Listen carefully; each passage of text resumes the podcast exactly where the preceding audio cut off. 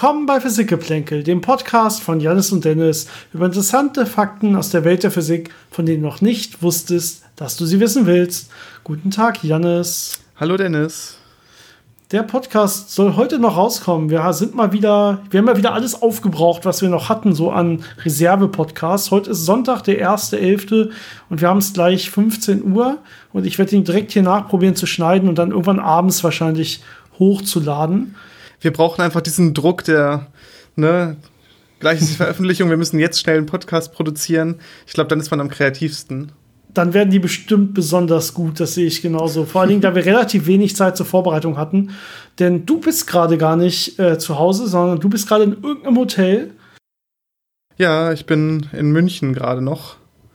Äh, bevor ich dann morgen quasi aus Bayern rausgeschmissen werde. Ja, und äh, ich war die letzte Woche noch an der Ostsee mit meiner Frau. Allerdings wurden wir jetzt quasi auch mehr oder weniger rausgeschmissen. Nee, wir hatten Glück, also unsere, wir hatten eh nur eine Woche geplant. Wir, genau die Woche war in Schleswig-Holstein erlaubt, wo wir waren.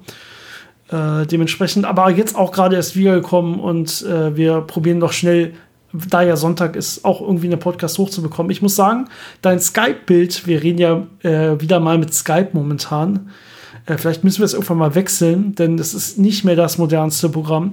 Dein Skype-Bild ist komplett eingefroren gerade wieder. Ich sehe ein Standbild von dir, aber ich höre deinen Ton sehr flüssig. Ja, das ist das gute Internet. Ist egal, wo ich bin. Ich glaube, ich nehme das mit. Ich hoffe, es läuft gleich noch mal wieder. Ansonsten werden wir Probleme haben mit den Einsätzen, wenn wir uns nicht mal mehr melden können. Aber na gut, ich nehme das jetzt mal so hin. Äh, die heutige Folge, vielleicht fange ich einfach mal direkt mit, mit Physik an äh, geht ja über magische Isotope oder magische Elemente. Das heißt vor allen Dingen ähm, ja, stabile Elemente, die ähm, ja, über das Periodensystem sogar noch hinausgehen, also über die bisher bekannten Elemente. Ähm, man hätte es auch einfach sehr, sehr schwere Elemente oder ultraschwere Elemente oder so nennen können. Ähm, ich denke aber, äh, magische Elemente hört sich ein bisschen cooler an. Ähm, bevor wir zu dem Thema kommen und ein bisschen darüber reden, würde ich sagen, wenn wir nicht auf eure ganzen Fragen eingehen, denn wie wir beim letzten Mal besprochen haben, werden wir das eher nach hinten schieben, eher zum Schluss machen. Aber eine einzige Frage würde ich gerne vorher beantworten. Und zwar haben wir den letzten Podcast ungefähr so beendet, dass ich sowas gesagt habe wie, es kommen die letzten beiden Fragen von euch. Und dann habe ich noch eine Frage gestellt oder beantwortet mit Janis zusammen. Und dann habe ich gesagt, tschüss. Und Janis ist darauf eingestiegen, hat auch gesagt, hat sich auch äh, brav verabschiedet. Und als wir dann offiziell quasi abgeschlossen hatten, meinte Janis zu mir, hä, wolltest du nicht noch eine zweite Frage stellen? naja, ähm, das haben wir dementsprechend jetzt verschoben auf heute. Die Frage kommt dann jetzt vorher und die anderen Fragen kommen dann nachher. Dann haben wir eine klare Trennung. auch wenn das natürlich eigentlich nicht nötig ist. Ähm, genau. Also Fragen vielleicht noch mal vorweg, könnt ihr uns immer senden, entweder über Instagram oder über äh, unsere E-Mail-Adresse. Unsere E-Mail-Adresse ist physikgeplänkel at gmail.com. Physikgeplänkel zusammengeschrieben, geplänkel mit AE. Äh, ihr könnt uns auch über Facebook noch erreichen. Also Instagram oder Facebook äh, haben wir die Seite Physik-Geplänkel, da findet ihr uns sonst schon. Ähm, und uns hilft immer am meisten, wenn ihr jetzt nicht nur Fragen und Themenvorschläge schickt, sondern wenn ihr das Ganze, auch wenn euch dieser Podcast gefällt, noch teilt. Teilt es mit euren Freunden, Bekannten, Arbeitskollegen, auf euren Social Media Plattformen und so weiter. Ähm, ja, nur so können wir auch ein bisschen größer werden und äh, hoffen, dass dann noch mehr Leute diesen Podcast dann auch letztendlich hören können. Gut, zur Frage, und ich hoffe, das ist jetzt die richtige, die ich hier rausgesucht habe. Ja, das müsste das hier sein. Und zwar äh, fragt uns Jonathan über Instagram. Ähm, ich habe eine Frage bezüglich des Doppelspaltexperiments und der Unschärferelation. Wenn ich das Doppelspaltexperiment durchführe, dann weiß ich ja, welche Energie in dem abgeschlossenen Teil, äh, welche Energie ich dem abgeschlossenen Teilchen mitgebe. Oder abgeschossenem Teilchen wahrscheinlich. Und hinter dem Doppelspalt hat es sich für einen Weg entschieden und ist auf der Wand aufgeprallt, sodass ich seinen genauen Ort kenne. Weil ich aber ja auch die genaue Energie Energie kenne, die ich ihm mitgegeben habe, kann ich doch jetzt ausrechnen, welche Geschwindigkeit es gehabt haben muss, als es aufgeprallt ist. Das würde aber gegen die Unschärferelation verstoßen. Wo liegt hier der Fehler? Oder verbietet die Unschärferelation nur momentan Geschwindigkeit Ort gleichzeitig zu messen? Rückblickend, rückblickend geht es aber. Ja, Jonathan, äh, immer eine spannende Frage. Wir haben schon so, immer so mal ein bisschen über sowas geredet. Wir hatten vorhin mal eine Folge über Delayed Choice Experimente. Da kann man diesen Doppelspalt noch auf, ähm, auf die Spitze treiben quasi. Vielleicht hört ihr da sonst noch mal rein. Sehr, sehr spannendes Thema. Ähm, hier geht es ja so ein bisschen allgemein um Unschärferelation. Ja, wir haben hier eine Ortsimpulsunschärfe. Es gibt da noch andere Unschärfen. Ähm, in der Quantenmechanik gibt es sehr, sehr un viele unschärfe Relationen, aber nur ein paar bekannte, mit die man, die man wirklich quasi im Experiment braucht und da dann Aussagen direkt über die Natur treffen kann. Und vielleicht einmal vorweg, bevor wir jetzt über diesen, über die, die, vielleicht die Vorstellungsfehler, wie jetzt diese diese unschärfe Relation hier beim Doppelspaltexperiment äh, geht. Einmal den Aufbau und dann vielleicht überhaupt, was diese unschärfe Relation ist. Aber ja, ich probiere es knapp zu machen. Also Aufbau, Doppelspalt, falls die meisten es nicht ja aus der Schule kennen. Wir haben natürlich eine Lichtquelle und dann haben wir einen Doppelspalt, wie der Name schon sagt. Also das äh, Licht geht durch zwei Spalte und dann trifft es irgendwo auf den Schirm. Und äh, jetzt sieht man hinten normalerweise, wenn ich das alles gut mache und das Licht kohärent, also interferenzfähig ist, sehe ich so ein schönes Interferenzmuster mit Maxima und Minima. Und ähm, das Tolle, wenn ich jetzt noch weitergehe, ist sogar, das kann ich mit einzelnen Photonen machen. Mit Einzelphotonenquellen zum Beispiel. Ähm, und was man jetzt quantenmechanisch daraus schließen kann, ist, dass dieses, dass ein einzelnes Photon, ein einzelnes Lichtteilchen eben nicht beide Wege äh, so er sich entscheiden muss, welchen Weg es geht. Es geht entweder links durch den Spalt oder rechts durch den Spalt, sondern es kann beide Wege gleichzeitig gehen und dann interferieren. Mit sich, aber auch mit anderen Photonen. Ja, das heißt, wir kriegen ein Interferenzmuster aus dieser, aus diesen beiden Möglichkeiten, dieser beiden Wege, die wir haben. Und das können wir dann hinten messen, indem wir zum Beispiel den Schirm hinstellen. Aber offensichtlich widerspricht sich das schon mal nicht direkt. Also wir können offensichtlich hinten die Position messen und trotzdem hat es vorher keine definierte Position beim Doppelspalt. Sonst würden wir gar kein Interferenzmuster sehen.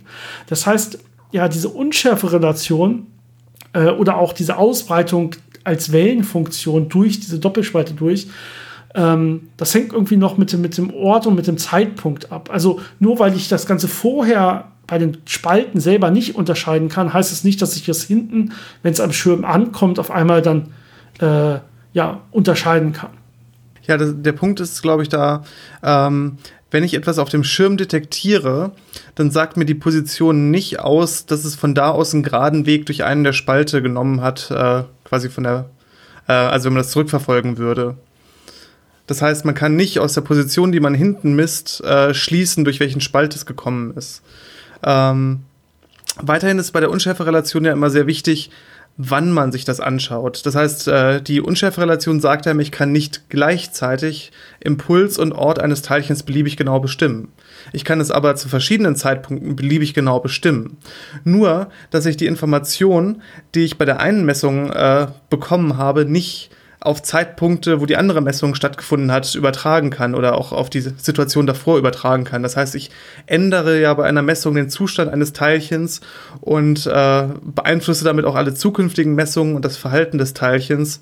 Und ja, das führt dann einfach dazu, dass man diese, diese einfache Vorstellung, dass man das Teilchen quasi in seinen Eigenschaften vermessen und dann zurückverfolgen kann, dass das dann nicht mehr funktioniert.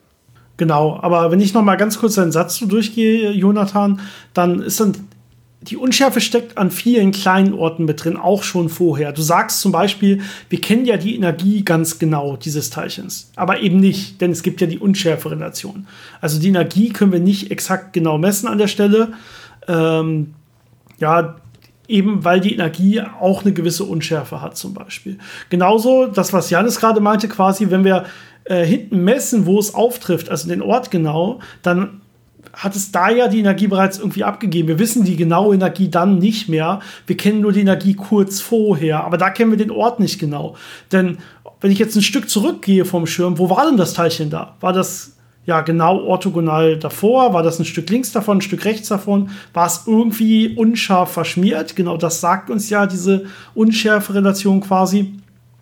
Das heißt, hier gibt es diese ganzen kleinen Unschärfen, die an allen Stecken, äh, Enden und Ecken stecken und deswegen eben genau das äh, verbieten. Ja, man kann die, den Ort genau messen hinten.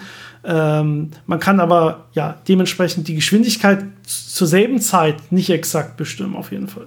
Ich glaube, ein letzter Punkt dazu ist noch, äh, wenn man äh, diesen Denkfehler macht, dass man äh, sich überlegt, okay, ich habe ein Teilchen, das geht einen bestimmten Weg, aber ich weiß nur nicht welchen. Und das ist meine Unschärfe. Dann hat man ja diese ja, ich weiß nicht, welche Interpretation der Quantenmechanik das war, äh, aber die dann äh, auf jeden Fall versteckte Variablen beinhaltet. Also wo ein äh, Zustand quasi zu jedem Zeitpunkt deterministisch festgelegt ist und wir es nur nicht wissen. Und äh, die Quantenmechanik sagt uns ja aber, der Zustand ist einfach nicht festgelegt. Das Teilchen ist an verschiedenen Orten gleichzeitig und hat äh, einen undefinierten Impuls. Und äh, das muss man sich immer wieder vor Augen führen, dass man eben nicht aus bestimmten Messungen genau äh, die Teilchenbahn dann äh, zurückverfolgen kann und dann sagen kann, okay, wenn es hier zu dem Zeitpunkt ist und äh, die Energie hatte, dann muss es genau zu dem Zeitpunkt vorher an dem Ort gewesen sein. Das funktioniert dann eben nicht. Gut, also wenn wir jetzt gleich über ja, schwere Elemente im Periodensystem oder sogar über welche, die ähm, ja, über das aktuell bekannte Periodensystem hinausgehen, äh, reden wollen, sollten wir vielleicht mal ein ganz bisschen die Grundlagen nochmal erklären. Also Periodensystem und wie sieht das überhaupt aus? Nuklidkarte, was sind Isotope? Nur ganz kurz, ich weiß, dass wahrscheinlich die meisten das, äh, gerade weil ihr euch ja Physik interessiert, irgendwie mal in der Schule auch schon dann mitgenommen habt, obwohl viele Leute das ja in der Schule mal hören und dann direkt wieder vergessen. Ich gehe jetzt einfach mal davon aus, unsere Hörer gehören nicht dazu, Janis. ähm, also, also die Willst du es machen oder? Das, ich kann mal ganz kurz anfangen. Also das Periodensystem erstmal selber in sich hat keine Lücken. Das ist ganz wichtig zu erkennen. Denn Periodensystem hat einfach nur die Elemente aufgelistet äh, mit ansteigender Protonenzahl. Ja, also das erste Wasserstoff hat dementsprechend ein Proton, Helium hat zwei Protonen und so weiter. Drei, vier, fünf, sechs, sieben. Äh, das sind die sogenannten Ordnungszahlen. Und da kann keine Lücke sein. Ja, ein Element kann nicht anderthalb Protonen haben oder so. Das geht nicht. Das heißt, wir sind uns sicher, es hat keine Lücken, aber es könnte ja immer mehr und mehr und mehr Protonen geben. Und das ist jetzt die Idee, über die wir reden wollen. Wir kennen bisher oder wir haben bisher vernünftig geschafft herzustellen acht, äh, 118 Elemente. Das ist aktuell das Periodensystem. Ähm, und ja, diese Zahl ist in den letzten Jahren relativ stark gestiegen. Also noch vor zehn Jahren waren das, ich weiß nicht, bestimmt zehn Elemente weniger oder sowas. Das heißt, man hat momentan wirklich Experimente, da kommen wir dann nachher noch mal in Ruhe drauf, wie das funktioniert, mit dem man diese schwereren und schwereren und schweren Elemente erzeugen will, indem man immer mehr Protonen in so einen Kern hineinbekommt und dann natürlich auch noch ganz viele Neutronen hinzu. Denn das ist genau das, was ich mit Isotope meinte. Also wenn ich jetzt ein Element habe, sagen wir, ich habe jetzt äh, mein, ähm, ich sag mal, Kohlenstoff oder so, ja, dann ist immer die Frage, okay, wie viele ähm, Protonen hat das, in dem Fall sechs, und äh, wie viele Neutronen hat das Ganze. Und es muss jetzt nicht genau sechs Neutronen haben. Das ist der, meistens der Fall, wenn ich noch ja so ganz leichte Elemente habe. Bei Kohlenstoff ist es zum Beispiel der Fall. Ja, man nennt das Ganze meistens C12. C12, dieses Kohlenstoff, ist genau das Kohlenstoff, das hat sechs Protonen und sechs Neutronen. Das ist genau ausgeglichen, mehr oder weniger. Deswegen 12. Es gibt jetzt aber zum Beispiel C13. Das hat auch natürlich sechs Protonen, denn das macht ja Kohlenstoff aus. Selbe Ordnungszahl. Aber es hat ein Neutron mehr. Ja, und das könnte jetzt im Prinzip beliebig viele Neutronen haben. Aber irgendwann wird das Ganze bisschen instabil werden, denn die Neutronen müssen ja irgendwie dazwischen sitzen, zwischen den Protonen. Und wenn ich da beliebig viele Neutronen reinhaue, dann sehen die Protonen sich irgendwie gar nicht mehr und der Kern wird sehr groß und ähm, die Kernkräfte zwischen den einzelnen Sachen werden auch sehr klein werden und so weiter. Das heißt, da gibt es dann so natürliche Grenzen. Letztendlich ist es so, je weiter hoch ich gehe im Periodensystem, ähm, desto ne-, mehr Neutronen brauche ich. Weil wenn ich viele Protonen habe, wird die, ja, die elektromagnetische Abstoßung zwischen den Protonen immer größer. Ja, ich habe da zwei Kräfte, die wirken. Einmal diese elektromagnetische Abstoßung und dann habe ich letztlich, letztendlich noch die, ähm, die starke Kernkraft. Ähm, die hält erstmal ja, die, die Quarks in den Protonen selber zusammen. Die sorgt aber letztendlich auch dafür, dass der Kern als solches stabilisiert wird. Das heißt, es wirkt so ein bisschen gegen die elektromagnetische Wechselwirkung, gegen die Abstoßung von den ganzen positiven Protonen. Das darf aber nicht zu stark werden. Das heißt, je mehr Protonen ich habe, desto weiter auseinander müssen die im Prinzip liegen. So kann man sich das ein bisschen vorstellen. Und deswegen brauche ich umso mehr Neutronen dazwischen, sodass die einfach nicht so nah aneinander kommen. Und deswegen wird das Ganze dann stabiler. Ja, ähm, und ähm, ja, teilweise gibt es mehrere stabile Isotope. Ja, das ist auch möglich. Also egal, ob ich jetzt da noch zwei, drei Neutronen mehr oder weniger mit reinpacke, das Ganze bleibt stabil. Und wenn das, was meine ich jetzt hier mit stabil? Stabil heißt, dass es nicht wieder von sich aus zerfällt. Das ist dann einfach ein radioaktiver Zerfall, der dann irgendwelche Art von ionisierender Strahlung zum Beispiel aussenden würde. Oder der Kern stößt einfach zum Beispiel Neutronen ab oder so und dementsprechend entsteht dann ja radioaktiver Zerfall bzw. ionisierende Strahlung. So, das ist, das ist die, ja, die grundsätzliche Art, wie wir hier jetzt äh, nach und nach schwere Isotope bauen können. Ähm, und das wird irgendwann immer ja, komplizierter, komplizierter. Wir wissen, ab Blei ist eigentlich das meiste nicht mehr so richtig stabil. Ja, das heißt, ab Blei möchten fast alle Isotope von sich aus wieder zerfallen, weil dieser andere Zustand energetisch dementsprechend günstiger ist. Der große Unterschied nach Blei ist dann natürlich, wie lange braucht so ein Element, um zu zerfallen. Also es gibt da welche, die zerfallen ja nach teilweise Millisekunden schon. Äh, und es gibt welche, die brauchen Millionen Jahre oder vielleicht sogar Milliarden Jahre, um äh, wirklich äh, zu zerfallen. Also die sind schon für unsere Verhältnisse relativ stabil, aber natürlich trotzdem radioaktiv. Und ähm, das bestimmt dann auch so ein bisschen, welche Elemente eigentlich in der Natur vorkommen und welche äh, wirklich nur künstlich hergestellt wurden. Ähm, also man kann sich so ungefähr äh, vorstellen, alles, was so bis Uran oder bis Plutonium ist, das kommt noch in der Natur vor. Teilweise in größeren Mengen, teilweise in kleineren Mengen. Plutonium ist äh, nur sehr wenig vorhanden in der Natur, weil das eben auch relativ äh, gut zerfällt und nicht so leicht äh, natürlich herzustellen ist. Äh, viele Elemente wurden ja früher zum Beispiel in Supernova oder in äh, Neutronensternkollisionen erbrütet, aber sind dann relativ schnell zerfallen und deswegen heute nicht mehr äh, auf der Erde zu finden. Ähm, es gab auch mal auf der Erde, äh, in Gabun ist das, glaube ich, in Westafrika, diesen natürlichen Reaktor, wo Uran äh, auch Kernspaltung auf natürliche Art angefangen hat und wo natürlich auch schwere Elemente erbrütet wurden.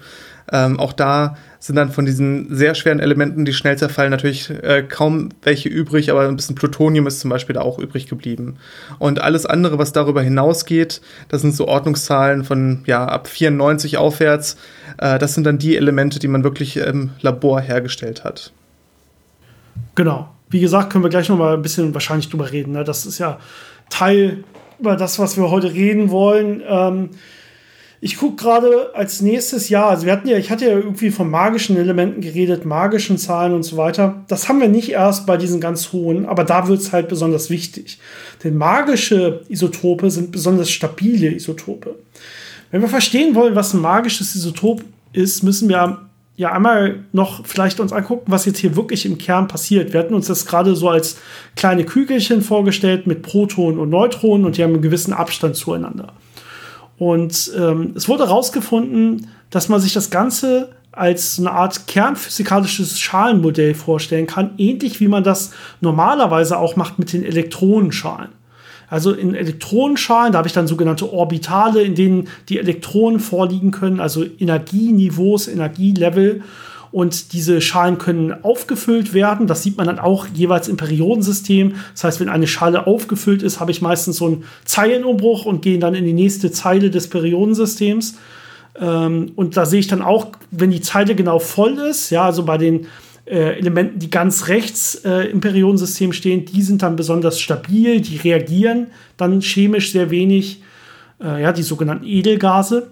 Und all das in sehr ähnlicher Weise habe ich auch, wenn ich in die Kernphysik gehe, also wenn ich in den Kern reingehe, nur halt nicht mit Elektronen und der elektromagnetischen Wechselwirkung, sondern ich habe das Ganze dann mit Protonen und äh, Neutronen, die ich dann noch hinzuziehen muss und eben mit der starken Kernkraft vor allen Dingen als Hauptfaktor, aber auch noch Anteile von elektromagnetischer Wechselwirkung zwischen den Protonen. Also es wird mathematisch ein bisschen komplizierter, aber anschaulich ist sehr identisch. Das heißt, man kann jetzt hier auch solche Sta Schalenmodelle berechnen und sagen, okay, äh, ab dann und dann wird es sehr stabil äh, da ist genau eine Schale voll. Dann muss man wieder extrem viel Energie aufwenden, um noch ein weiteres Proton oder Neutron reinzubringen. Ja, und dann kommen wieder relativ schnell oder relativ einfach Sachen hinzu, bis die nächste Schale voll ist. Das heißt, auch da habe ich, hab ich quasi so Energieschalen im Kern für meine Protonen und Neutronen. Und da kommen jetzt diese magischen Zahlen ins Spiel von Protonen und Neutronen. Denn bei denen sind genau diese Schalen voll. Das heißt, dann ist der Kern sehr, sehr stabil und es ist schwer, ähm, was Neues reinzupacken. Es ist aber auch schwer, das ist, den wieder aufzubrechen, beziehungsweise er zerfällt dann einfach auch nicht mehr so einfach.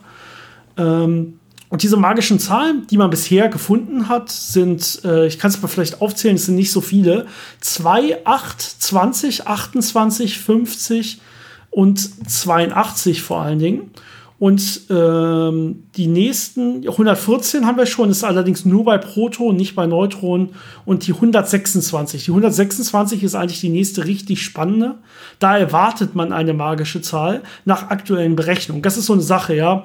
Äh, man muss die Sachen ja wirklich erstmal messen, experimentell bestätigen und dann weiß man auch wirklich, dass es da besonders stabil ist. Äh, diese Modelle sind relativ kompliziert und man ist sich nicht ganz sicher, ist wirklich bei 126 die nächste magische Zahl oder nicht. Aber vermutlich nach aktueller Berechnung würde es dann weitergehen 126, dann würde es 164, 184, da ist man dann im Bereich, wo es wirklich schon extrem viele ähm, ja, Nuklide im Kern oder Nukleonen im Kern gibt. Deswegen 114 haben wir ja schon. Das heißt, wir sind ja schon zumindest äh, seit ein paar Jahren haben wir 114. Ich glaube, seit 2000 13 oder 14 oder so, wirklich bestätigt. Und 118. Äh, äh, 2000, okay, 2014, glaube ich, das erstmal hergestellt oder so und genau. dann bestätigt 2018. Und äh, ja, 126, da probiert man gerade drauf hinzuarbeiten, denn das könnte wirklich sehr spannend werden. Äh, diese neue, dieser neue Ka äh, Schalenabschluss äh, im Kern, wo man dann eventuell auf einmal wieder sehr lange Halbwertszeiten hat. Das heißt, man erwartet eigentlich nicht, dass das dann wieder komplett stabil wird und man auf einmal ein neues, schweres Element findet. Äh, vielleicht kennt man das von einigen Sci-Fi-Serien. So ein neues Element irgendwo bei 160 oder so, wo ich dann auf einmal Raumschiffe draus bauen kann oder irgendwelche Energieantriebe oder sowas mitmachen kann, dass ich wirklich dann ähm, tonnenweise produzieren kann und es stabil bleibt. Wir erwarten eigentlich schon, gerade wenn so viele Protonen vorliegen, dass das Ganze irgendwie wieder zerfällt. Aber die Halbwertszeiten sollten dann länger werden. Ja, die werden dann vielleicht wieder Minuten oder vielleicht sogar Stunden oder so, je nachdem. Ja, vielleicht sogar noch länger.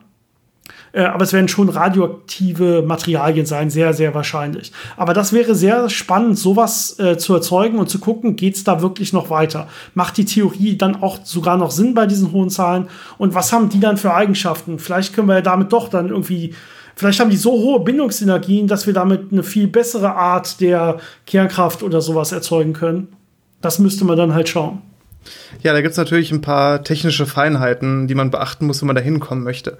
Ähm, erstmal gibt's natürlich die Frage, was bedeutet es überhaupt, ein äh, neues Element entdeckt zu haben? Äh, man kann ja in sehr hochenergetischen Experimenten Teilchen aufeinander schießen und die können dann irgendwelche ja, Mischzustände mit ganz vielen Protonen und Neutronen eingehen ähm, und dann wieder zerfallen.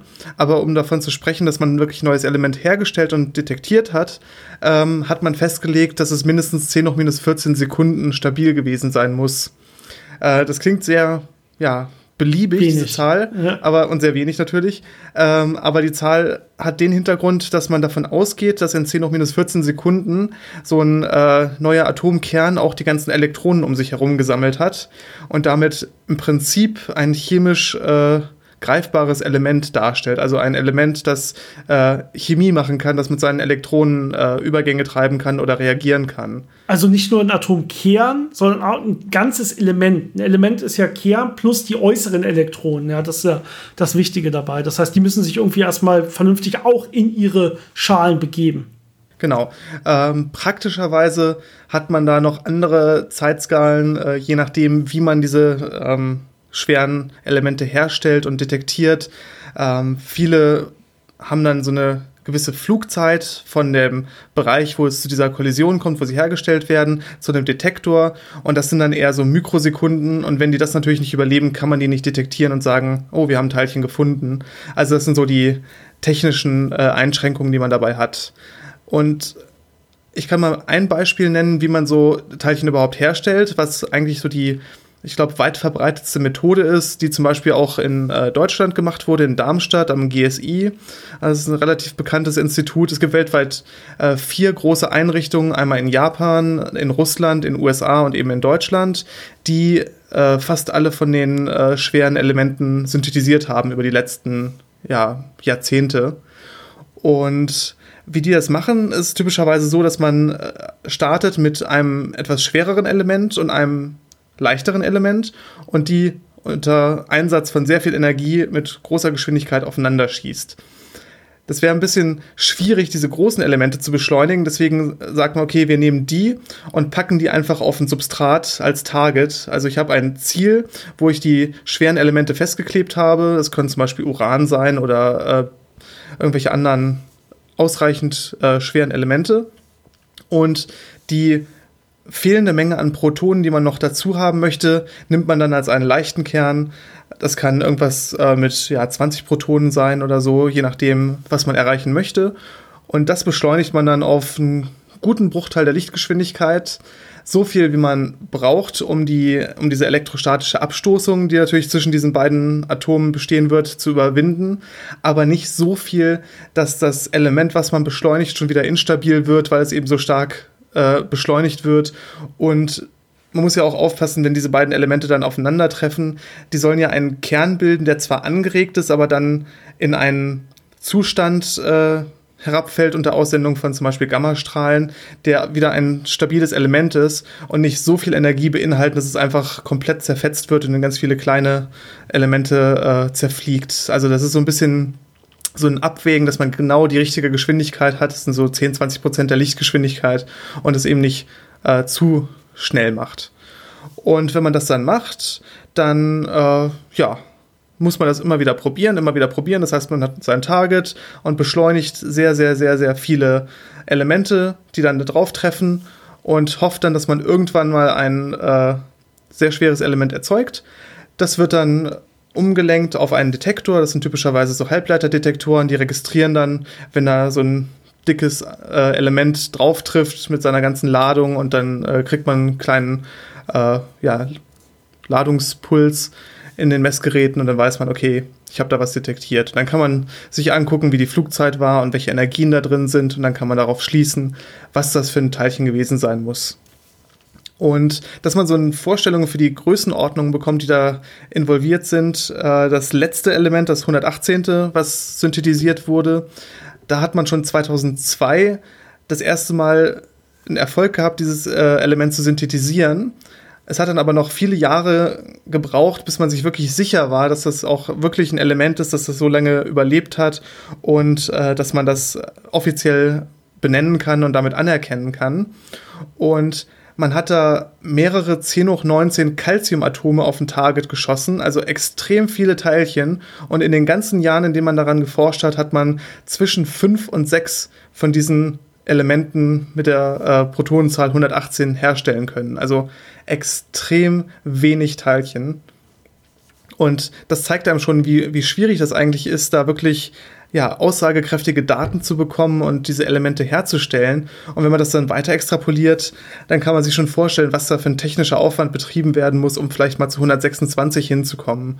Es sei denn, man findet irgendwo einen Trick oder erweitert das Verständnis so viel, dass man einen Weg findet, zum Beispiel irgendwelche Resonanzen, dass man einfach wirklich mehr Teilchen äh, herausbekommt. Aber ja, wenn die Wirkungsquerschnitte nicht so groß sind zwischen diesen Kollisionen, dann kann es natürlich extrem lange dauern, um da auch nur wenige Teilchen rauszubekommen. Ja, es gibt gerade schon, du hast ja gesagt, einige spannende Experimente, gerade so 120 vielleicht zu erzeugen, 122 oder so. Es gibt so ein paar Zahlen, die man erzeugen will, ein paar, die, die man natürlich auch erzeugen will. Gerade, man kann es benennen, das Periodensystem ist vollständig, aber die sind ja äh, chemisch und physikalisch nicht ganz so interessant, weil sie wahrscheinlich sehr, sehr, sehr instabil sind. Ja, 119 zum Beispiel wird erwartet als relativ instabil. Äh, das hängt mit diesen magischen Zahlen und diesen Schalenabschlüssen zusammen, die wir gesagt hat, die, die ich oder die ich genannt hatte. Äh, diese magischen Zahlen gibt es übrigens für Protonen und für Neutronen. Aber sind nicht, also ma manche gibt es nur für Protonen, manche nur für Neutronen. Es gibt welche, die gibt es für beide. Und es gibt sogar welche, die gibt es für beide, die, die im selben ähm, im selben Element, im selben Isotop auftreten können. Also zum Beispiel ist 50 und 82 ist sowohl beides eine magische Zahl für Protonen und für Neutronen. Ja, und jetzt kann ich äh, ein Element finden, was 50 Protonen hat und 82 Neutronen. Das passt ganz gut. Und dann hätte ich ein doppelt magisches äh, Element, so nennt man das Ganze dann, äh, die beso normalerweise besonders stabil sind. Äh, Und äh, noch besser, die sollten dann um sich herum sehr viel Stabilität haben. Weil die Sache ist natürlich, wenn ich etwas habe, was sowohl eine magische Zahl, so einen Schalenabschluss in den Protonen als auch in den Neutronen hat, ähm, dann kann ich jetzt ähm, ja, 1, 2, 3 Protonen hinzufügen oder abziehen. Ich bin aber immer noch auf der magischen Neutronennummer. Das heißt, ich bin immer noch sehr stabil.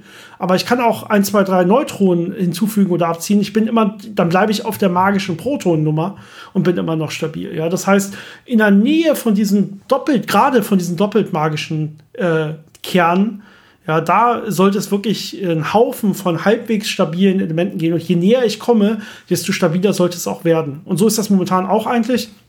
Je, je näher ich jetzt, oder je höher ich jetzt momentan wieder komme, desto stabiler scheint das Ganze wieder zu werden. Ob dann wirklich das alles so hinkommt mit den Berechnungen, das muss man noch sehen. Ja, es gibt diese Berechnung der chemischen, chemischen Elemente der achten Periode. Das heißt, im aktuellen Periodensystem haben wir sieben Zeilen, die ich ja vorhin genannt hatte.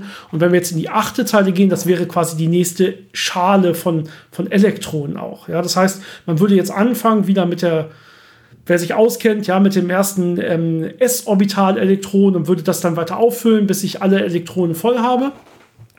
Und ähm, da entstehen dann einige neue Elemente, letztendlich um die 50 Elemente kann man sich da vorstellen, je nach Kombination, die ich habe aus diesen ganzen unteren Orbitalen und so weiter. Äh, das wird dann chemisch äh, relativ komplex, was man da wirklich zusammenbauen kann. Ähm, und ja, man würde dann erwarten, dass man so ungefähr ab Element, ähm, muss ich kurz ablesen, 159. Also wenn ich jetzt im Periodensystem bis 159 gebe, dann würde ich quasi in der nächsten, in der nächsten Zeile im Periodensystem sein. Da würde ich das erste S-Elektron, S-Orbitalelektron der neunten Zeile auffüllen. Ähm, und äh, das heißt, bis dahin ich, äh, werden wir uns erstmal komplett noch in der nächsten Spalte bewegen. Das heißt, wir müssen irgendwie einen Weg finden, ja, 50 weitere ähm, Elemente ins Periodensystem noch zu pressen, da unten hin in die nächste Zeile. Ja, man musste ja schon vorher einmal anfangen, in der sechsten und siebten Zeile, da sieht er, wenn ihr mal ein Periodensystem guckt, ähm, in einem Element sind teilweise, ähm, ja, in dem einen, in der sechsten sind 58 bis 71 quasi komprimiert drin, ja, und im, äh, in dem anderen sind dann 90 bis 103 komprimiert drin, dem der Name wie Lanthanoide und Actinoide. Das nächste wären jetzt auch erstmal noch sogar Actinoide, die man jetzt finden würde. Äh, das heißt, es ist immer so ein bisschen, äh, ja, das Periodensystem passt nicht so richtig schön, äh, wenn man so links und rechts guckt. Also die, die Länge der Zeilen, die passt nicht so richtig schön. Die macht man sich mehr oder weniger einfach passend, indem ich ein bisschen gruppiere. Aber was natürlich schön passt, ist, dass ich wirklich sage, okay, ich nehme immer ein Proton mehr, dementsprechend natürlich auch ein Elektron mehr, denn alle Elemente äh, sind ja von außen gesehen elektrisch neutral. Das muss ich immer genau ausgleichen. Und dann gehe ich immer einen Schritt weiter. Ja, das heißt, ähm, ja, diese, diese ganzen chemischen Elemente der achten Periode werden wahrscheinlich, wenn das alles so hinkommt, bis 159.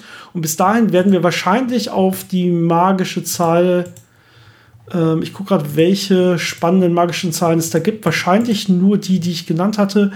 Es gibt vermutlich eine bei 126 und die nächste wäre bei 164. Die 164 allerdings auch nur für Protonen, nicht für Neutronen. Für Neutronen haben wir schon auch höhere. Ja, für Neutronen die nächsten höheren magischen Zahlen 184, 196. Das ist theoretisch schon alles möglich, ähm, denn ich kann auch schon relativ viele Neutronen in so ein sehr, sehr schweres Element reinpressen. Das heißt, ich könnte zum Beispiel einen ähm, doppelt magisches Element herstellen bei 126, wenn wir dann so weit kommen, was 126 Protonen hat und vielleicht 184 Neutronen oder so. Und das sollte dann wieder extrem stabil werden. Das heißt, wir kommen zu so einer stabilen Insel, wo auch Isotope, äh, die nah dran sind, sehr, sehr stabil sind. Und vielleicht finde ich dann sogar eine Möglichkeit, damit irgendwie eine neue, interessante Art von Chemie zu betreiben oder so. Ja, da wartet noch viel Spannendes. Natürlich warten auch noch neue Namen, die dann vergeben werden. Das ist ja immer so dieses, äh, dieses interessante Spiel. Wenn man das neue äh, Element entdeckt hat, darf man es ja auch benennen. Und manche waren da sehr kreativ in der Vergangenheit, aber die meisten Namen sind doch relativ klar zuzuordnen zu entweder den Orten, wo es entdeckt wurde oder die daran mitgearbeitet haben, oder natürlich Persönlichkeiten, die darin involviert waren. Ähm, das könnt ihr euch ja mal angucken, ist immer ganz interessant, so ein bisschen die, die äh, einzelnen Herkünfte von den Namen äh, ja, zu erfahren. Das sollten wir jetzt, glaube ich, nicht aufzählen. Das würde dann doch sehr langweilig werden. Aber ich finde es immer sehr spannend, das sich mal anzuschauen. Genau, das äh, obliegt dann immer dem nächsten Entdecker-Team quasi, das den nächsten Namen zu vergeben. Ja, mal gucken, ob uns da noch irgendwelche in der Zukunft irgendwelche wirklich spannende Physik oder spannende Chemie mit unbekannten Elementen erwartet. Oder ob die ganzen, ob das irgendwann noch mal so stabil wird, dass man wirklich Halbwertszeiten von 1000 Jahren oder mehr hat oder so und dann wirklich damit äh, irgendwas betreiben kann, irgendwas bauen kann, irgendwas Wirkliches machen kann in der realen Welt und nicht einfach nur ähm, 10 hoch minus 9 Gramm herstellen kann oder so davon ähm, und das dann einfach besser untersuchen zu können oder so. Es wird auf jeden Fall sehr spannend. Ja, du hast ja schon im Prinzip gesagt, wie, wie man es jetzt am meisten probiert. Ich nehme immer ein sehr schweres, ein leichtes, probiere die zusammenzuzählen. Das ist natürlich sehr gut, ähm, dass ich genau weiß, was ich nehmen muss normalerweise, denn ich kann ja einfach zählen. Ja, ich kann ja einfach zählen, wie viel Protonen hat mein schweres, wie viel brauche ich dementsprechend in meinem leichten. Wenn ich die aufeinander haue, da sollte eigentlich keins weggehen, sondern die werden dann hoffentlich genau verschmelzen und dann äh, weiß ich genau, was ich da nachher rausbekomme.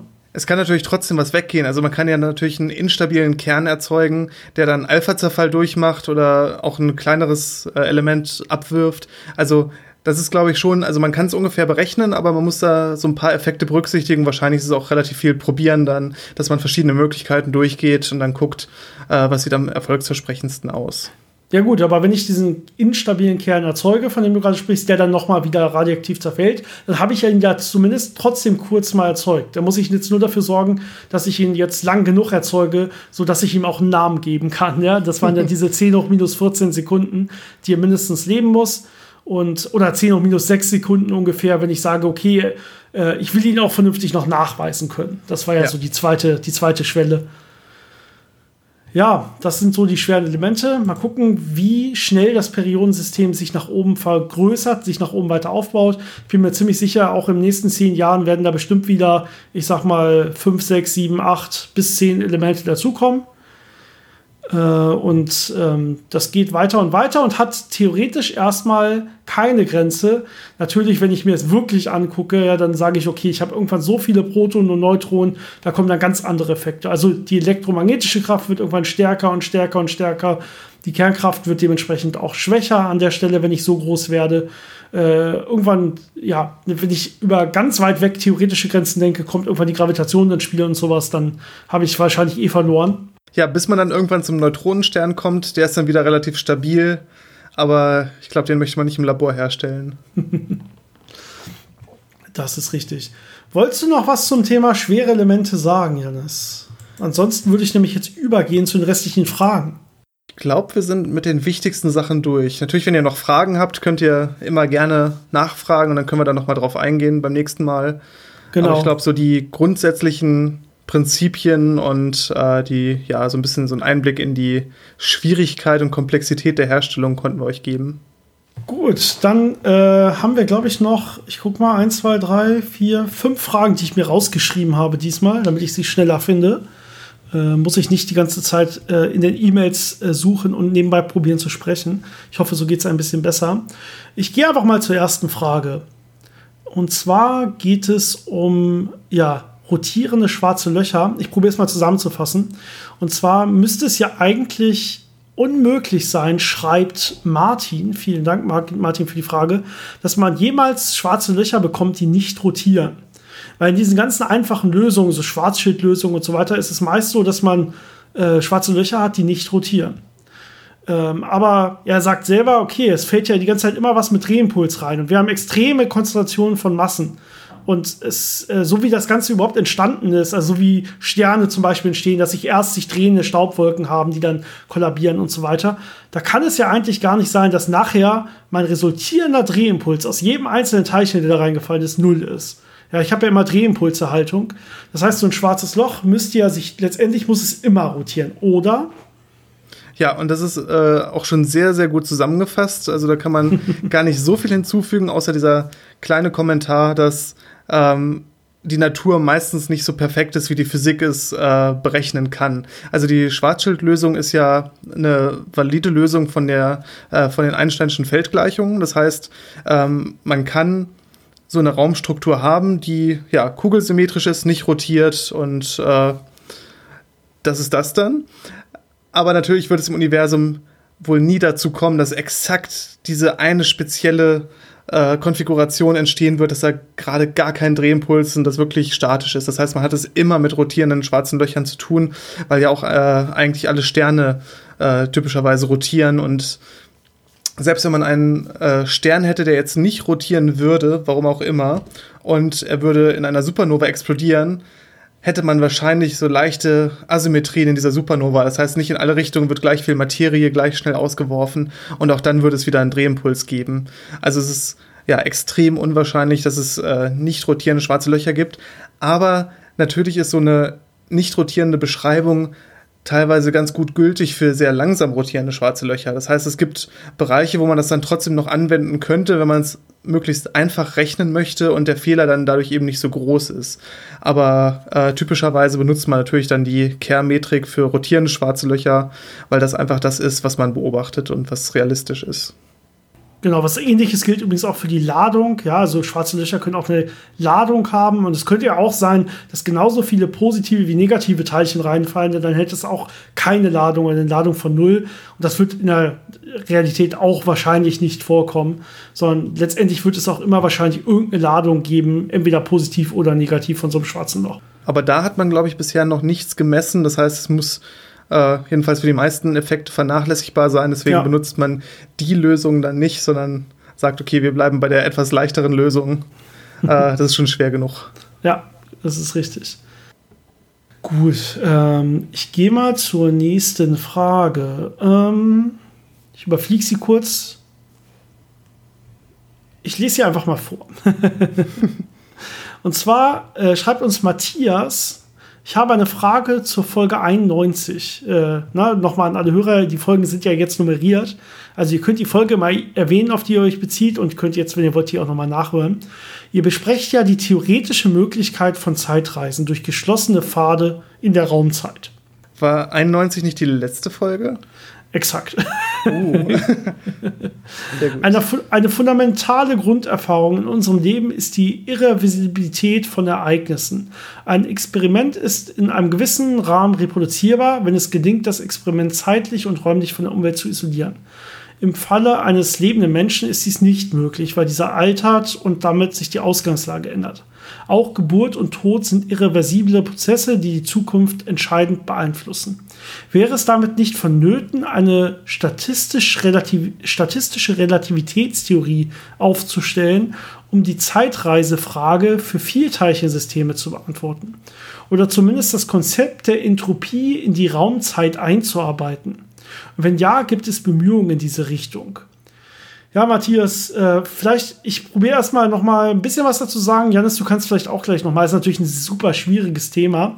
Ja. Und äh, wir haben gleich noch eine zweite Frage, sehe ich gerade, zur, ähm, zur, zur Zeitreisefolge, die wir vielleicht jetzt auch so ein bisschen automatisch mit beantworten. Das sehen wir gleich. Ähm, Im Prinzip sehe ich so zwei Teile in, in deiner Frage. Und zwar einmal der letzte Teil. Der letzte Teil, da sagst du ja, wäre es nicht sinnvoll, vielleicht so eine statistische Relativitätstheorie aufstellen mit Entropie und sowas. Begriffe statistische Physik und Entropie gehören normalerweise zur Quantenmechanik. Das heißt, hier geht es wirklich um einzelne Teile und wenn ich dann zur Entropie gehe, dann gehe ich hin zu dem von dir genannten Vielteilchensystem. Alles sehr, sehr richtig. Und äh, wenn ich das jetzt zusammenfassen will mit der Relativitätstheorie, ja, das wäre schon sehr sinnvoll. Das ist ja genau eigentlich eines der größten Probleme der aktuellen Physik, ja, dass man probiert, die Quantenmechanik und die Relativitätstheorie zusammenzufassen. Ähm, das wäre in der Tat sehr, sehr schön und wünschenswert und würde bestimmt auch einige Fragen in der Hinsicht lösen. Ja, vielleicht ist es gar nicht ganz so schwer, jetzt, wenn ich mir nur die Zeitreisen angucke und nicht das große Ganze. Ähm, da muss ich dann wirklich nur ja für Mehrteilchensysteme mehr oder weniger die allgemeine Relativitätstheorie irgendwie darauf anwenden. Ich brauche nicht direkt diese, diese große vereinheitlichte Theorie eventuell. Ähm, ja, Janis, vielleicht kannst du ein bisschen was dazu sagen. Ja, die große Frage ist natürlich, also die, die allgemeine Relativitätstheorie beschreibt mir erstmal eine Raumzeit, die eine gewisse Struktur hat. Und die lässt es jetzt zu, dass man eine, diese geschlossene zeitartige Kurve hat. Also eine geschlossene Bahn, auf der sich Teilchen bewegen können und quasi in ihre eigene Vergangenheit reisen können. Und ähm, das versucht man ja zum Beispiel mit Photonen in Experimenten zu machen, weil die ganz gut, ja, handelbar sind und natürlich auch quantenmechanische Eigenschaften haben. Da hat man dann diese Probleme mit dieser Irreversibilität, Irre oh Gott, dieses Wort ist manchmal, äh, Irreversibilität nicht. Sehr gut. Ähm, ja, nach ein paar Versuchen geht's. Und ähm, das macht es natürlich dann einfach, erstmal so ein Modellsystem zu schaffen, um diese Fragen aus der ART selber zu beantworten. Wie das dann wirklich mit größeren Teilchenansammlungen hinterher ist, also was die erfahren, wenn die sich auf einer geschlossenen zeitartigen Kurve bewegen, ist natürlich eine ganz andere Frage. Ähm, können die in ihre eigene Vergangenheit reisen, auch wenn sie ihren Zustand irreversibel geändert haben? Oder was würde dann passieren? Oder ist es vielleicht so, dass zeitartig äh, geschlossene Kurven so klein sind, dass nur einzelne Teilchen quasi in ihre eigene Vergangenheit reisen könnten äh, und ein Ensemble als Ganzes das gar nicht ja als ganzes als ganze Einheit in ihre gleiche Vergangenheit reisen würde solche Sachen könnte man sich natürlich vorstellen. Das heißt, da muss man noch äh, viel mehr Fragen zu beantworten. Wie sieht das wirklich aus mit solchen äh, theoretisch möglichen Zeitreisen und was bedeutet das eben für viele Teilchen und äh, wie organisiert sich dann eben das System, das sich vielleicht schon weiterentwickelt hat? Ähm, ja, ja das, das, wollte ich auch zum ersten Teil deiner Frage, Matthias, noch sagen. Ähm, weil du von dieser Reproduzierbarkeit sprichst und dass sich Sachen ändern und so weiter und dass man eventuell dann keine Zeitreisen mehr machen kann, das probiere ich, äh, lese ich zumindest so ein bisschen daraus. Äh, das ist nicht ganz klar, weil das auch ähm, bisher nicht berechnet wurde. Und das haben wir auch, da haben wir explizit drüber gesagt in dieser äh, letzten Podcast-Folge, dass wir nicht wissen, wie das wirklich konkret aussieht, bei Beispielen, bei Prozessen, äh, bei mehreren Teilchen und so weiter. Ähm, das wird bisher auch nur berechnet. Es gibt keine Experimente äh, dazu. Janis, du meinst auch, du hast, glaube ich, gesagt, es werden Experimente mit Photonen gemacht, aber es wird probiert zu rechnen mit Photonen, glaube ich. Ist die Wahrheit, ja, genau. Man macht keine Zeitreise Experimente momentan. Vielleicht kann das irgendwann mal geschehen, das wäre natürlich super, aber ich glaube, so weit sind wir noch nicht. Also noch haben wir quasi nicht bewiesen, dass das wirklich geht. Wir wissen nur, es steckt in der Theorie, der allgemeinen Relativitätstheorie, da steckt es drin, dass es theoretisch möglich ist, aber nicht genau wie. Also man weiß halt, es gibt diese Kurven, aber nicht genau, gibt es sie wirklich immer, gibt es sie für alle? Sie müssen ja auch stabil genug sein. Das war ja ein Punkt. Der Punkt war ja, das Paper, das wir da vorgestellt haben, hat gezeigt, es gibt Kurven, die stabil genug sind.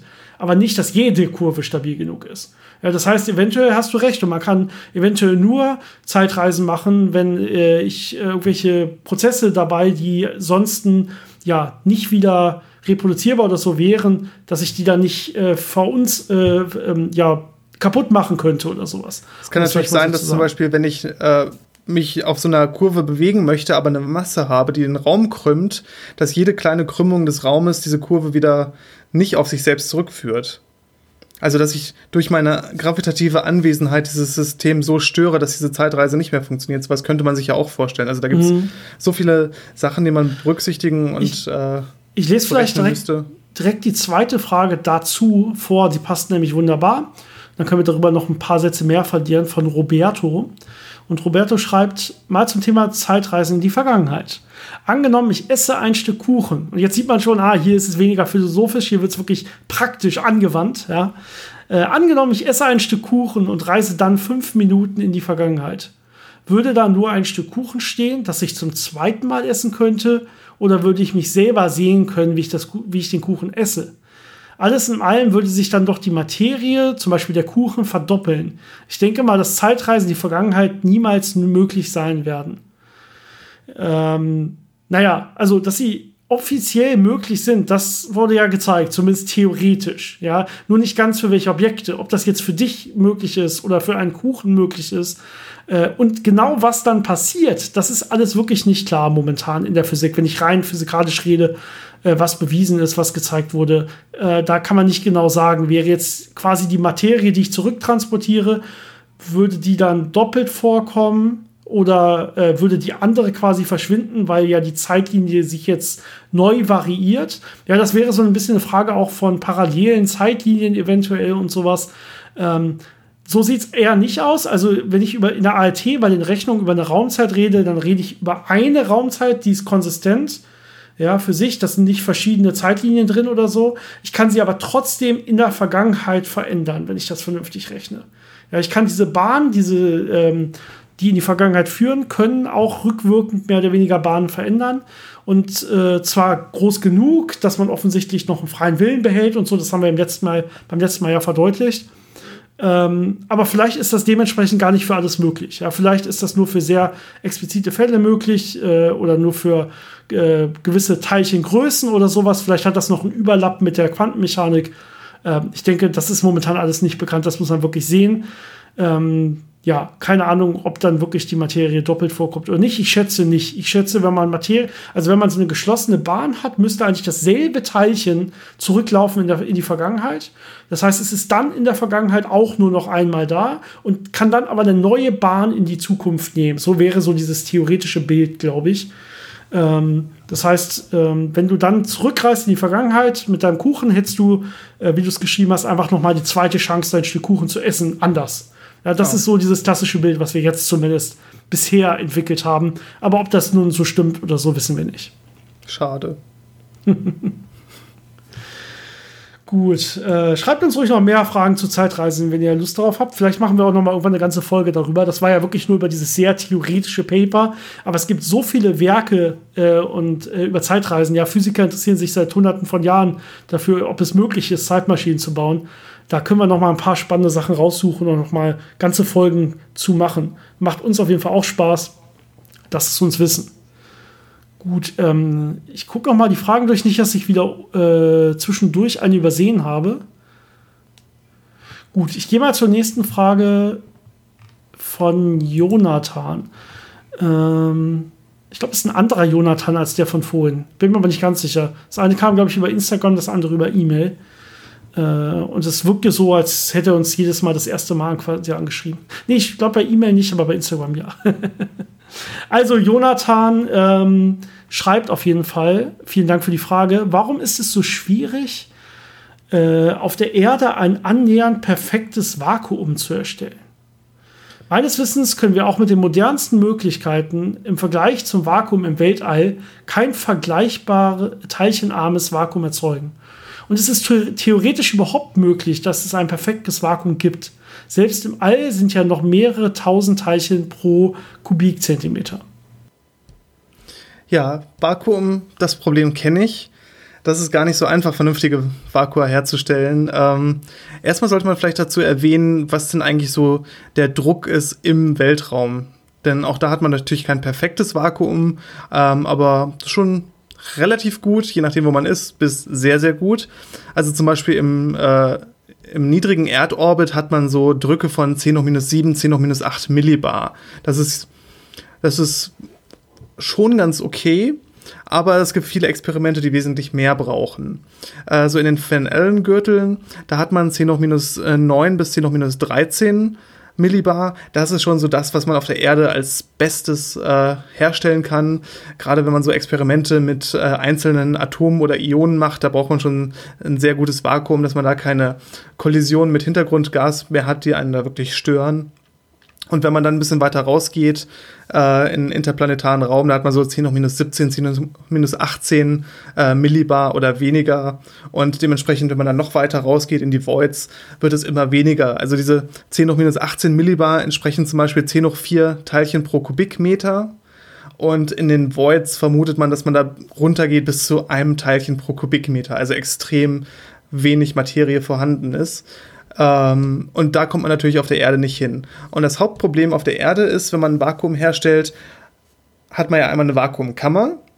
Meistens ist das ein Edelstahl, der das Volumen einschließt, wo man die Luft raussaugen möchte. Und dann braucht man gute Pumpen, die versucht, alle Moleküle, die da drin sind, herauszupumpen. Und da hat man schon genau die beiden Probleme da. Nämlich einmal alle Moleküle herauszubekommen. Am Anfang ist es relativ leicht. Man pumpt dann einfach und die Luft wird dann durch ein ja, durch einen produzierten Unterdruck quasi ausgesaugt.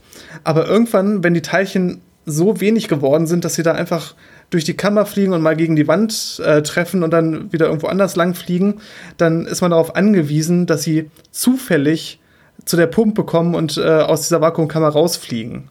Das heißt, man hat nicht mehr die Möglichkeit, diese Teilchen einfach zu greifen und rauszupumpen, sondern es ist eher so, man wartet ab, bis sie dann irgendwann rausgedriftet sind. Und das kann schon, je nach Vakuum, kann man ein sehr langer Prozess werden. Ja, Druck hat ja was mit Stoßen zu tun. Ne? Das heißt, Druck genau. saugen, Druckpumpen funktionieren nur, wenn ich ganz viele Teilchen habe, die sich immer miteinander stoßen können. Und wenn man auf der einen Seite mehr stößt als auf der anderen, dann geht es von den mehr Stößen quasi zu den weniger Stößen hin. Aber wenn ich gar keine Stöße zwischen Teilchen mehr habe, weil ich wirklich nur ein paar drin habe, dann kann diese Art der Pumpe einfach gar nicht mehr funktionieren. Genau, was man dann typischerweise macht, ist, dass man einfach ja so eine Art Teilchenfalle hat. Also zum Beispiel einen äh, sehr kalten äh, Stab oder irgendwas äh, ja, elektrisch geladenes, wo die Teilchen dann zufällig hinkommen und dann da gefangen werden. Die, die bleiben dann an der Oberfläche haften und sind dementsprechend nicht mehr in dem Volumen unterwegs. Und das sind so die Möglichkeiten, wie man dann wirklich diese ja, 10 hoch minus 12, 10 hoch minus 13 Millibar auf der Erde erzeugen kann.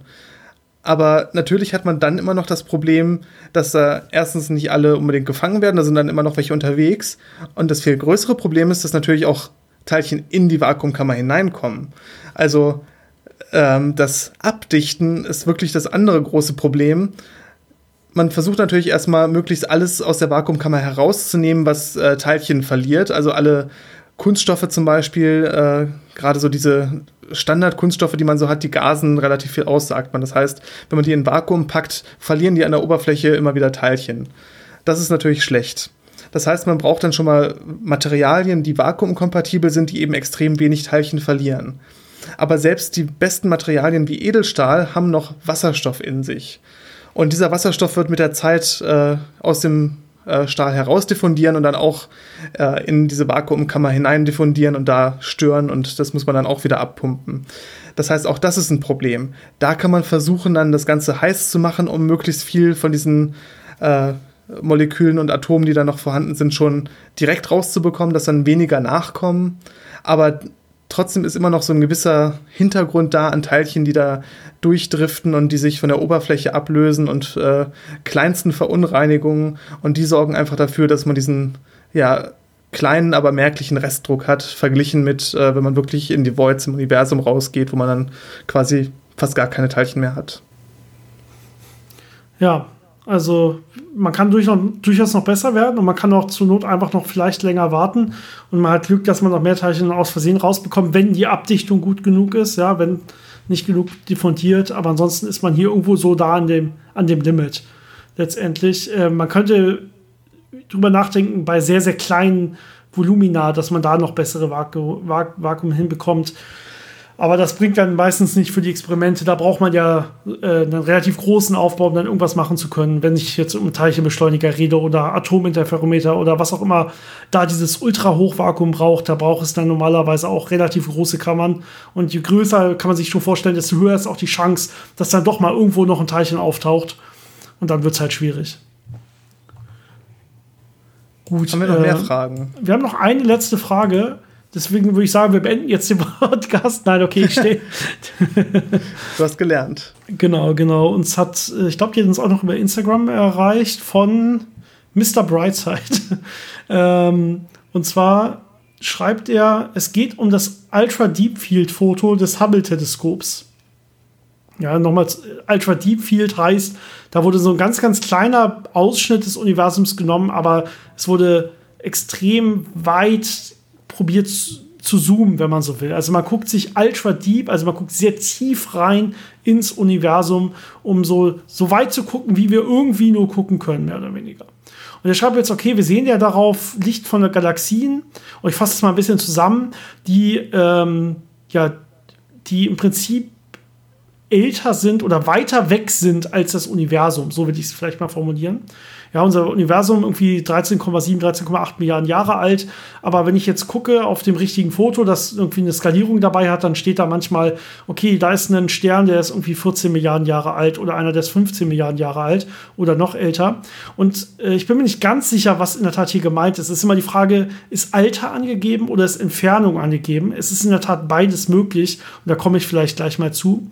Das heißt, wir können beides empfangen von äh, Galaxien, die weiter entfernt sind, als das Universum alt ist in Wirklichkeit. Ähm, und er fragt jetzt, wie das überhaupt sein kann, ja, weil das Licht kann sich ja maximal mit C ausbreiten. Wie können wir die überhaupt schon sehen, äh, wenn das Universum noch nicht so alt ist? Äh, vielleicht einmal die ganz, die, die einfache Variante ist erstmal, ähm, wenn es jetzt wirklich das Alter angegeben ist der jeweiligen Galaxien und das ist irgendwie 14,2 Milliarden Jahre oder so, ja, dann ist das ja älter als das Universum. Das kann ja eigentlich gar nicht sein. Ja, und das kann dann wahrscheinlich auch nicht sein. Ja, die Fehlerbalken bei solchen Messungen sind einfach extrem groß. Ja, und es wird dann einfach so sein, dass das einfach innerhalb des Messbereichs liegt. Ja, wir, äh, es kann durchaus sein, dass so eine Messung 14,2 Milliarden Jahre Alter hat, plus minus 1,6 Milliarden Jahre oder so. Also teilweise gerade wenn man so eine erste Messung von so einer Galaxie macht und so, können diese Fehlerbalken noch sehr groß sein. Und wenn man sich dann näher damit beschäftigt, werden die kleiner und kleiner und kleiner. Und dann würde das wahrscheinlich auch wieder unterhalb die Lebens, äh, der Lebenszeit des Universums fallen. Ja, das ist so dieser eine Punkt, wenn wirklich das Alter angegeben ist. Der andere Punkt ist, wenn ja die Entfernung angegeben ist. Äh, Janis, wie sieht das dann aus? Dann kann es in Wirklichkeit noch viel älter werden, oder? Genau, das Problem ist ja, je nachdem, worauf man die Entfernung bezieht. Wenn man die Entfernung darauf bezieht, ähm, wie lange das Licht quasi unterwegs war, dann hat man ja diese Grenze mit den äh, ja, 13,8 Milliarden Jahren ungefähr. Ähm, wenn man sich aber anguckt, wie die wirkliche Entfernung ist, und das ist immer so ein bisschen schwer sich vorzustellen, aber so die, die, die räumliche Entfernung wirklich ist, ähm, die ist natürlich größer, weil sich das Universum in der Zeit ja ausgedehnt hat. Also Damals ist das Licht vor 13,8 Milliarden Jahren dann losgelaufen und äh, hat eine Strecke zurückgelegt, die für es selber 13,8 Milliarden Lichtjahre waren. Aber weil der Raum sich in der Zwischenzeit ausgedehnt hat, ist es in Wirklichkeit dann äh, plötzlich mal 20, 30 oder 40 Milliarden Lichtjahre, äh, ja, hat es quasi überbrückt. Also die, die quasi die aus unserer Sicht jetzt äh, existierende Distanz ist dann dementsprechend viel größer als das Licht, das die quasi selber erlebt hat.